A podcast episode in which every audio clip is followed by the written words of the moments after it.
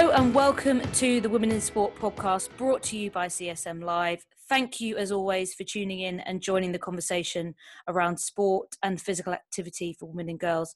This month's episode is focused on an extremely important topic as girls return to school over the next few weeks for the first time in about six months for some of them.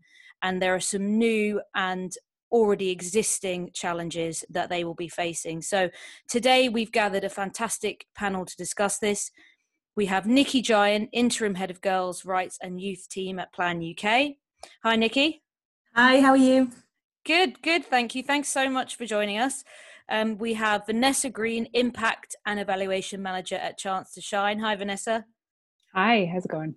Good, good, thank you. And we also have Mia, who is a participant in one of Chance to Shine's programs. Thanks so much for for joining us today, Mia. Hiya. And we also have Amie Cripps from Goals for Girls as well joining us, uh, a program that is delivered in schools around football. Thanks a lot, Amie. Hiya, thanks for having me. So, firstly, um, Nikki, Plan actually released a report um, about the impact of lockdown on girls quite early on, actually in May, when maybe we weren't to know that this was going to go on for so long. Here we are now at the end of August. Um, so, what did that report tell us about the impact of lockdown on girls in the UK? Yeah, that's right. We launched a report um, quite a few months ago, actually, and we just felt it was really important to try and capture girls' voices and experiences, particularly when we are in the midst of lockdown, because we were hearing anecdotally a lot um, from girls. And we really wanted to see what the impact of coronavirus particularly was for girls, because they're a group that's often missing. Um, and it was really quite stark findings, actually, really um, disappointing that girls felt that um, they couldn't really go out. They felt very fearful about going out. Um, they felt that they would be um, at risk going out and not having a lot of people around at the time. Um, there were definitely fears about street harassment and safety, um, which is an issue that we know is, is always um, there for girls. There was also a lot of concern around um, access to period products and huge concerns around mental health as well for girls. So it was a huge range of issues, and we just felt it was really important to kind of shine a light on those and to make sure that girls' needs weren't missing. And of course, now we're you know months and months into it. We're talking about going back into school, but a lot of those issues still remain. And we're going to hear from some of the goals for girls participants a bit later. But Mia, as our, our teenage girl voice um, on, the podcast, um, tell us a, a, little bit about yourself. Uh, you know how old how old you are, what what school year you're in, and also what was your lockdown experience like? I'm 16. I've just finished my GCSEs and I'm going starting sixth form at Northgate. But um, I've just been basically just I started off just doing finishing schoolwork, and then I've just basically just been waiting around for school now. And congratulations on your GCSEs. That's great. Thank and you. and what what were you doing to keep yourself busy? Because I, I I bet you weren't just doing schoolwork. I know that's not true. So what other things were you doing during that long period? Um, I've been doing bits of baking and cooking, and then I've just um, when we're allowed to, we're allowed to meet up with our friends, and I've met with them a few times as well.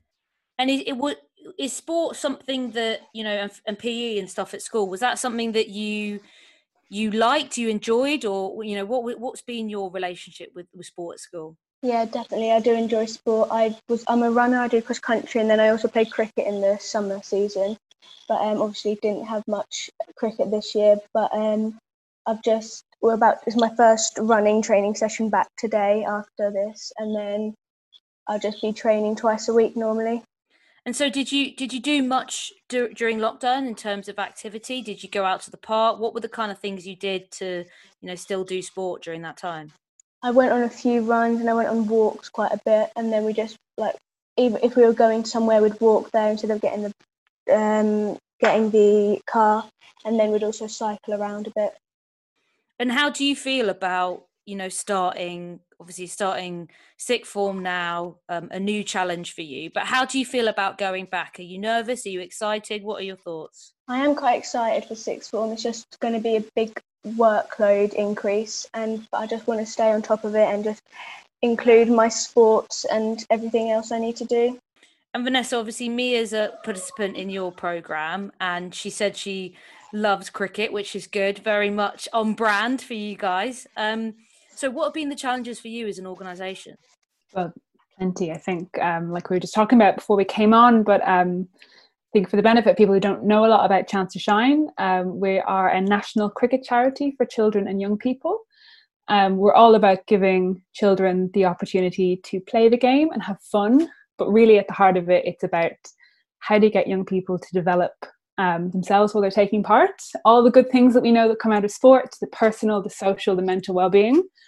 So in a normal non-covid year we work mainly in um, primary schools and secondary schools and in communities and about 600000 children take part every year.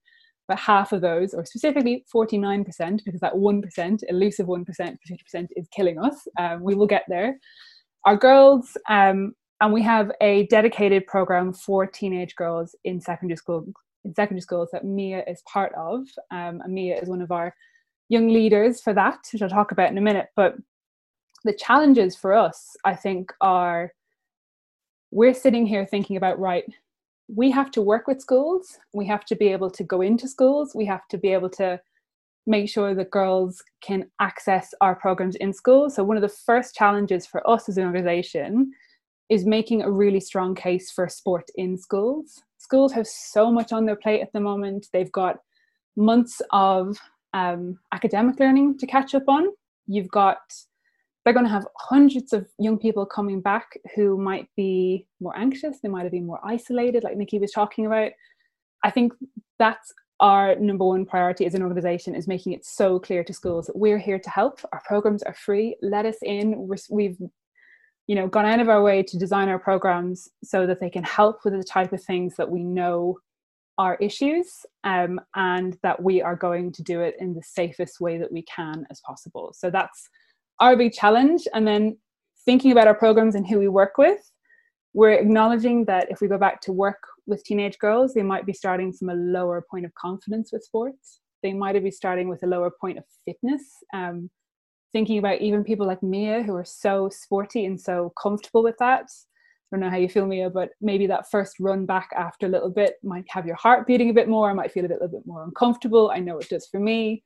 So there are big challenges. How do we make the case to schools, and how do we make sure the girls are as comfortable and as safe as possible so they want to come back and they want to they want to keep playing sports? And when you've talked to schools so far, because what I found quite difficult when researching the topic for this podcast is actually knowing what PE provision is going to look like because you know I think some schools have worked it out and some I've got lots of friends who are teachers who still have no idea. Um, so when you've chatted to schools, what have they been saying about what sport's going to look like in the next year?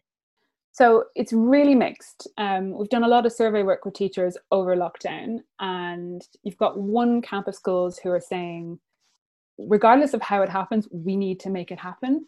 And that's a priority because we know that it's going to offer these young people, these girls, something that they just need. They need that social time together. So you've got those that are very enthusiastic and are into problem solving. And you've got others who are just like, logistically, we don't have the space. Um, we know that sport is going to be outside. So that is one of the big guidelines that schools are getting is that more so sport has to be outside. We're going to have common areas, even though we're inside, that we would have had like school halls, etc., are probably going to be classrooms now to allow for social distancing. Um, so they're the type of things they're thinking about as well. Um, we, you know, we have to work in bubbles. Coaches are going to be thinking about bubbles and that kind of way of working, about who they work with, who they can't work with. Um, so I think it's fair to say that it's going to be different for every single school, and that's what we as an organisation have really had to listen to. And we can't just go in with the same program for every school. We have to listen. We've built in time in our programs that our coaches are going to have two hours before they even go into a school to really talk with the school and say, "What are you afraid of?" If equipment is an issue, we've removed all equipment. Like, how can we make this as easy as possible for you? Amie, your your situation is fairly similar with with Girls for Girls, um, in terms of working with schools directly in schools, and and how has the situation impacted the way you deliver, and also, you know, the outlook for the organisation going forward? Yeah, so we're much much smaller Goals for Girls, so we work at the moment with five schools, predominantly in London and predominantly in areas of high deprivation. The main borough we work is Newham. Um, but as a program, we work with 400 girls on a weekly basis. And since 2013, when we started, we've reached 1,600 plus girls. So much, much smaller. But considering the size of our organisation, I mean, there's five of us that work part time. So we think we're doing pretty well. Um, but yeah, it's it's really, really tough because of our scale. Um, so we've had super honest conversations with schools, and they've turned around and they've said to us, we just don't have the space. So, like, quite similar to what Vanessa's saying. So, we've had to chat with our coaches, and they've been thinking about, okay, so I have to take these sessions in bubbles. So, I'm going to have to have X amount of girls. I'm going to have to split them up into multiple groups, and then I'm going to have to play mini games. Can I do that on the pitch? Do I have enough space on the pitch? Um, we can't be in sports halls anymore. Does that mean we'll also be in classrooms, like Vanessa says?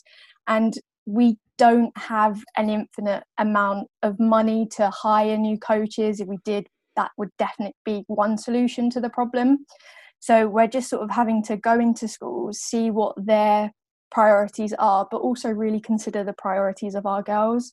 I mean, a lot of them haven't been doing any form of physical exercise in lockdown. A lot of the girls we work with have quite acute mental health concerns and getting out of bed has been a struggle. So you know putting on your trainers and going for a run isn't something that is at the forefront of their minds and that's where goals for girls really did sort of help them with their lives and that sort of confidence building and getting out there and really enjoying sport and also understanding the benefits of sport.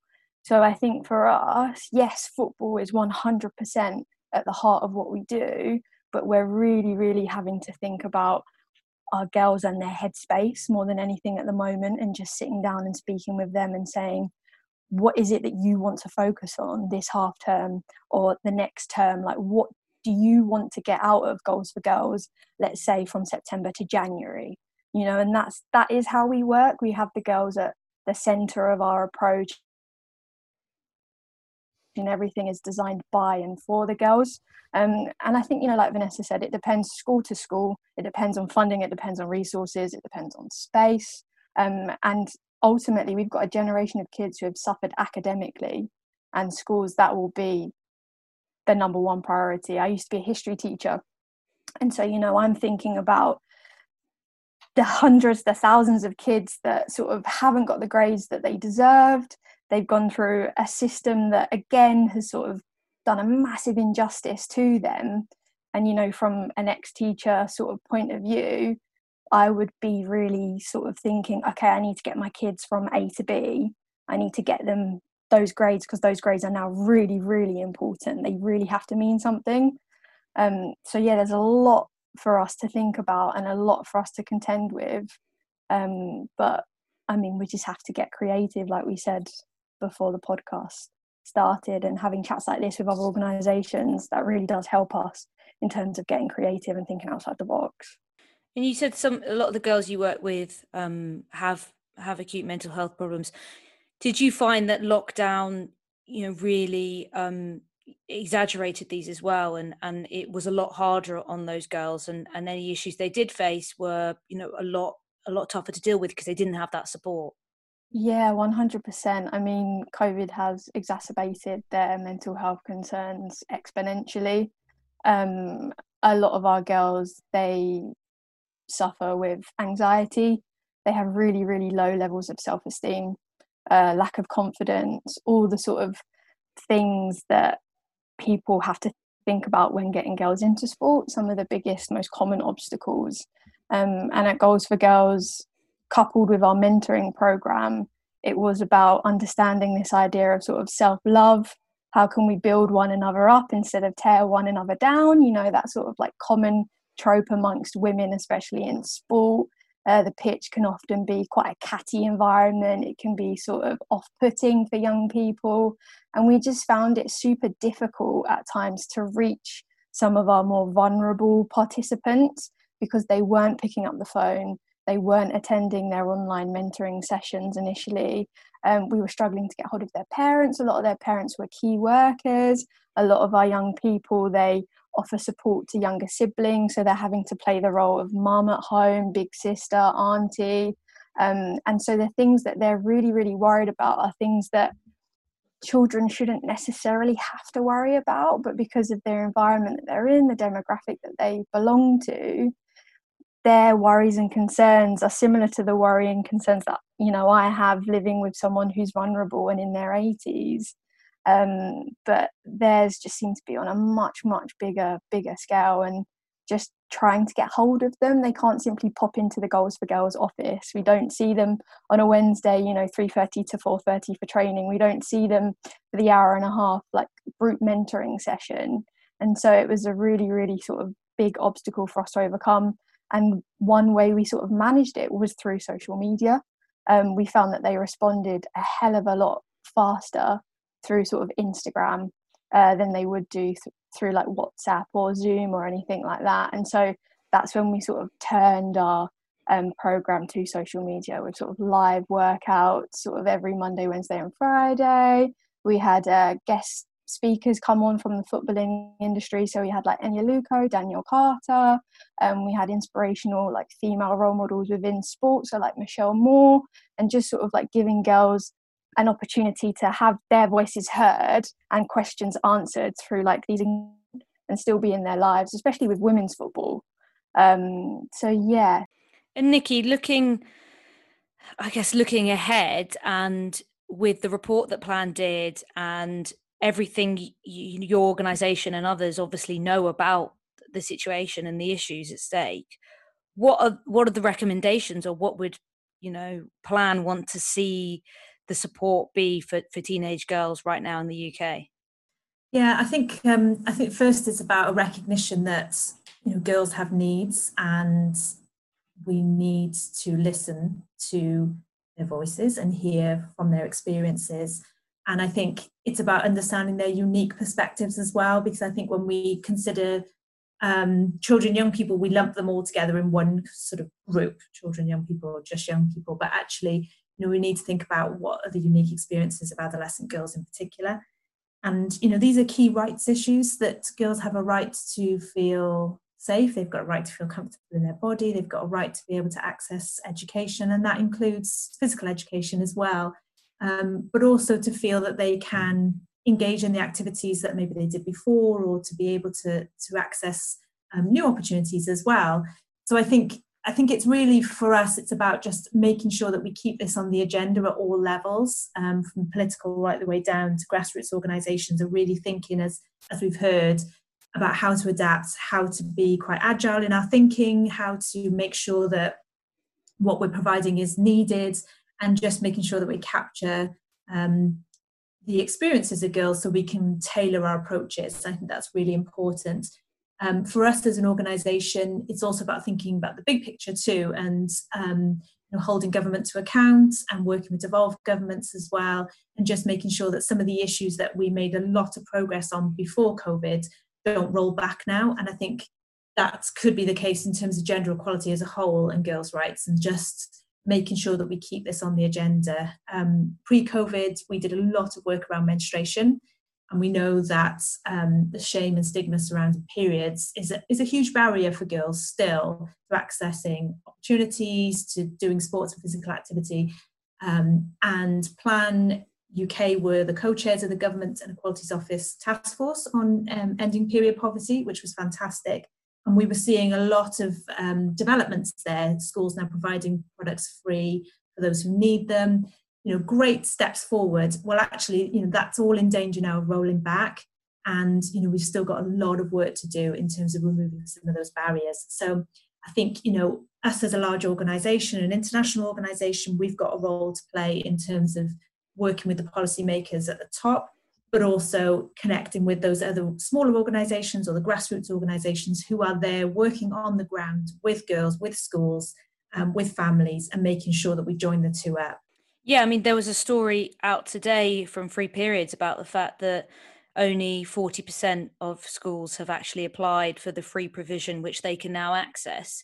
Um, and it's it's so much about awareness isn't it? It's about you know not just launching a whole scheme but telling schools how they can access the scheme and how they can do it and the importance of doing it because obviously for a lot of schools they yeah. may not they may not realize that. And when we did some research a few years ago with the youth sport trust you know we found that 42% of girls actually said they avoided exercise when they're on their period. So it is still a, a massive barrier for a lot of girls to access.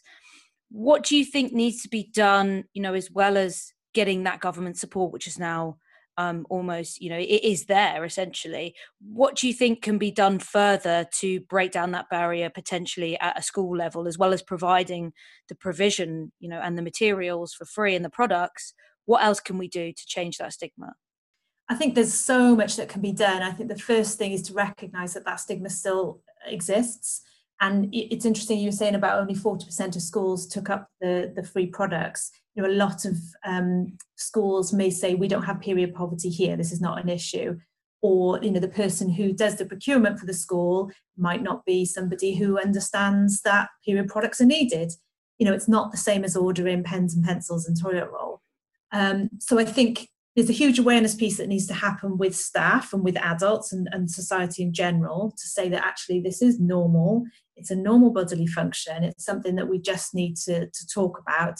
But also that piece needs to happen with young people themselves and still really for the majority of schools what happens when children have the talk about um, puberty is we separate girls and boys. So boys have no idea what's going on in terms of girls puberty and vice versa. And that just perpetuates the stigma and we found actually that you know a huge amount of girls experience bullying and teasing relating to their period. Um, there's you know just that anxiety really about leaking about not going being able to go to the toilets. Lots of schools have kind of sort of toilet policies which in one sense is really understandable. You don't want pupils going off in the middle of lessons all the time. But from a girl's perspective it's really hard because you need to have that sort of freedom to be able to manage your period. And so what it results in is girls missing education but as you said, it's a huge barrier in terms of um, sport and physical activity as well. And we just need to normalize the whole thing. And that starts from the companies who you know, still have the period um, adverts using blue liquid, which just confuses everybody as to what color an actual period is, all the way down to parents at home and carers just talking about it normally. You know, a lot of girls don't feel comfortable even talking about it with, with parents, with dads. And there's been a lot of companies and organizations who've done amazing work on this and really trying to smash these taboos. But we just need to keep it going, really, particularly now as we come out of COVID. And looking at sport specifically, Mia, you you said you're you, really enjoy sport and you really enjoy PE. So, what do you think could be done to encourage more girls and, and, and encourage some of your friends who maybe aren't as interested or or don't enjoy it as much as you to take part? I definitely think it comes down to the actual teachers and how they put sport across because I know our teachers, they, they all love sport and they do try, but they just don't put it across as I would expect them to. They don't mention it in assemblies as much. They don't say things in the changing rooms while we're getting ready. They just don't say enough things, to be honest, because um, there's competitions that I don't even, that I know is happening, but they don't either put our school forward or they don't tell the children that that is actually happening and then we end up not getting a team we have to pull out. And, and more generally what what would you like to see your school do in the next sort of year with with how school's going to be delivered? It's obviously going to be a little bit different for you but what do you think what would be you know a, a dream request that you could see from your school? Is it that there would be more sports time? You know what would you like to see happen I definitely think they could put um, more after school clubs on or just lunchtime ones because I definitely prefer doing lunchtime school classes but then so then I have time to do my sport after school. But um, I think they should be mentioning it more in assemblies and just saying oh girls what would you prefer to do? What would you giving us an opportunity to choose? Instead of just saying all right we're doing football today instead of saying what would you prefer to do yeah, I think giving girls the choice is massive. And we've seen with the girls active program that that we've helped on with YST how if you give girls the choice and and, and empower them then then they will you know for a lot of them it will inspire them to take part in sport when they've never really been that interested and Vanessa do you think it's going to be harder to get girls like Mia um you know excited and want to participate in your programs do you think girls who maybe were once really interested in sport or perhaps you may have been able to encourage them. They weren't you know particularly active. Do you think it's going to be hard to to get them to to take part? Well we're i think we're definitely anticipating that they're that girls are going to be arriving back to school with um, perhaps lower levels of confidence in these things. Um, you asked before about you, you asked me like what what she thought would help with this. Um, I think Mia is being far too modest because I'm going to I'm going to talk Mia up for this one instead. So Mia is one of our young leaders on our program, and um, I'll I'll talk about that more in a minute. But just generally, what I think will really help get girls uh, back to sport and get them engaging are people like Mia being role models.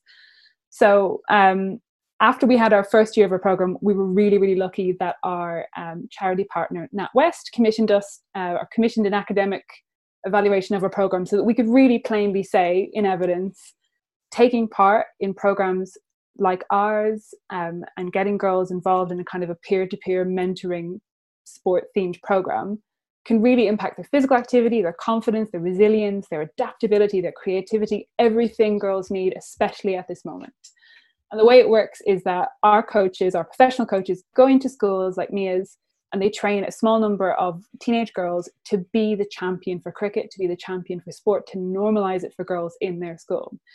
And we came out of this evaluation with this really clear blueprint for what works. And that was pre COVID time. So I think what works is even more relevant now. And the first thing they found was just give the responsibility to girls, let them have ownership. Say to them, you know, you might be more comfortable with sport, but as we did, we're going to empower you to put on your own after school cricket club. We're going to help you set it up. You're going to advertise it. You're going to get your friends to come along. We've seen great creative ways of doing this across the country, whether through Snapchat, through social media, all these things. And then you're going to have this responsibility where you have a role, you have a role to engage other girls, get them to come along. And I know um, I've spoken to uh, coaches that have worked with Mia, I've worked, spoken to teachers uh, in Mia school, and she's played a huge role in that. Um, so, in terms of what can we do, um, give it over to girls, give them more responsibility, empower them to do it themselves. Um, that peer to peer message is so important. So, anything that can encourage that more, I think, will be really helpful. Amie, what do you think would be, you know, uh, maybe uh, as well as that, are there any particular things that you think would help encourage girls to to get active again or, or perhaps for the first time when we return back to school in the next few weeks. Yeah i think i agree with a lot of what vanessa is saying and that sort of whole peer-to-peer mentorship is really powerful because it's relatable and young people tend to respond a lot more posit- positively to people who are relatable. I mean for us at goals for girls we're a female-led organization um, and that in itself can be quite inspiring to our young people. And automatically it's people that they feel like they can approach. Um, saying that we had to work really really hard to build the foundations that sort of set that level of trust um, where our girls felt like they could come to us if they had an issue or a problem. And it worked. Last year we had a group of girls and you'll hear from one of our participants rebecca um, come to us at lunchtime and say, This is so unfair. We still feel like we can't go on the Astro at lunchtime, you know, and we play football multiple times a week. We're part of Goals for Girls. They know what Goals for Girls is, but it's still sort of overrun by boys. And, you know, one of the challenges that will come out of this that did exist pre lockdown is sort of mixed PE lessons and this whole idea of like girls really struggling to sort of build themselves up to take part, but that idea of being fearful if they do something wrong and then being judged, especially by their male peers. And, you know, these girls, they got together, they were like, this isn't fair. Let's create a petition. Let's get kids in the school to sign it. You know, let's take it to a member of SLT. And they did. And SLT were just simply blown away by sort of their creativity, their passion, their sort of influence, the way they acted. They were so responsible, so incredible. And you know, they've got designated pitch time every Tuesday, break and lunchtime. And you know, that's that's a start. It's a safe place for girls to play football. And I think, you know, creating those safe spaces might be a little bit more difficult simply because number one, girls don't really like to take up space. Um, and number two, we physically don't have the space for them to take up because of coronavirus and having to sort of really adhere to safety precautions and whatnot. But I do really, really believe, and as an organisation, we do really, really believe in this idea of having role models that you can see on a regular basis, but also look like you. You know, 82% of our girls come from Black and Asian backgrounds. Um, and having an ambassador like Danielle Carter makes a massive difference to our young black girls, you know, and especially someone that also came from East London, that speaks volumes to our girls in East London. And seeing more women that look like them will make such a difference. You know, if you can see it, you can believe it. If you believe it, you break barriers. And that might sound corny or whatnot, and that's what we tell our girls, and it works. And with football in particular and women's football, I guess a lot of women's sport, it's a very sort of white space. It's a very middle class space. You know, families that come from a sporting background understand the importance of sport on the development of young people and this idea of building resilience and those soft skills that are really vital um, through sport and a lot of our participants don't have that sort of background that traditional sporting background. They don't have parents that can afford to take them to various places in london or across the country to take part in activities. They can't afford kit. They can't really um, provide nutritious sustainable meals to help them feel energized on a regular basis and things like that. So I think we've got a lot of work to sort of overcome, but this idea of having somebody or a group of people that can really represent the majority of our young girls. Um, because there are hundreds and thousands of Danielle Carters all over the country, you know. And I think there are organisations. I think BT Sport they've started their is it called the Ultimate Goal that program they've just developed where they get um, well I think they've selected the participants and they're looking for the next sort of female footballing star and that's fronted by Rosie and Molly Kamita, Eniola Aluko, um, Rachel Brown Finnis, like a, a real sort of diverse group of people. And I hate throwing that word around like diversity, but it does super, super it's super important. It matters so much in sport, especially for women. Um, so big up people like Mia who are incredible role models. We need more young people like that. It's just sort of how how do we get them to feel comfortable and confident enough to be that sort of shining light amongst a group of girls that have so much to contend with in 2020 now living in you know a world dealing with a pandemic.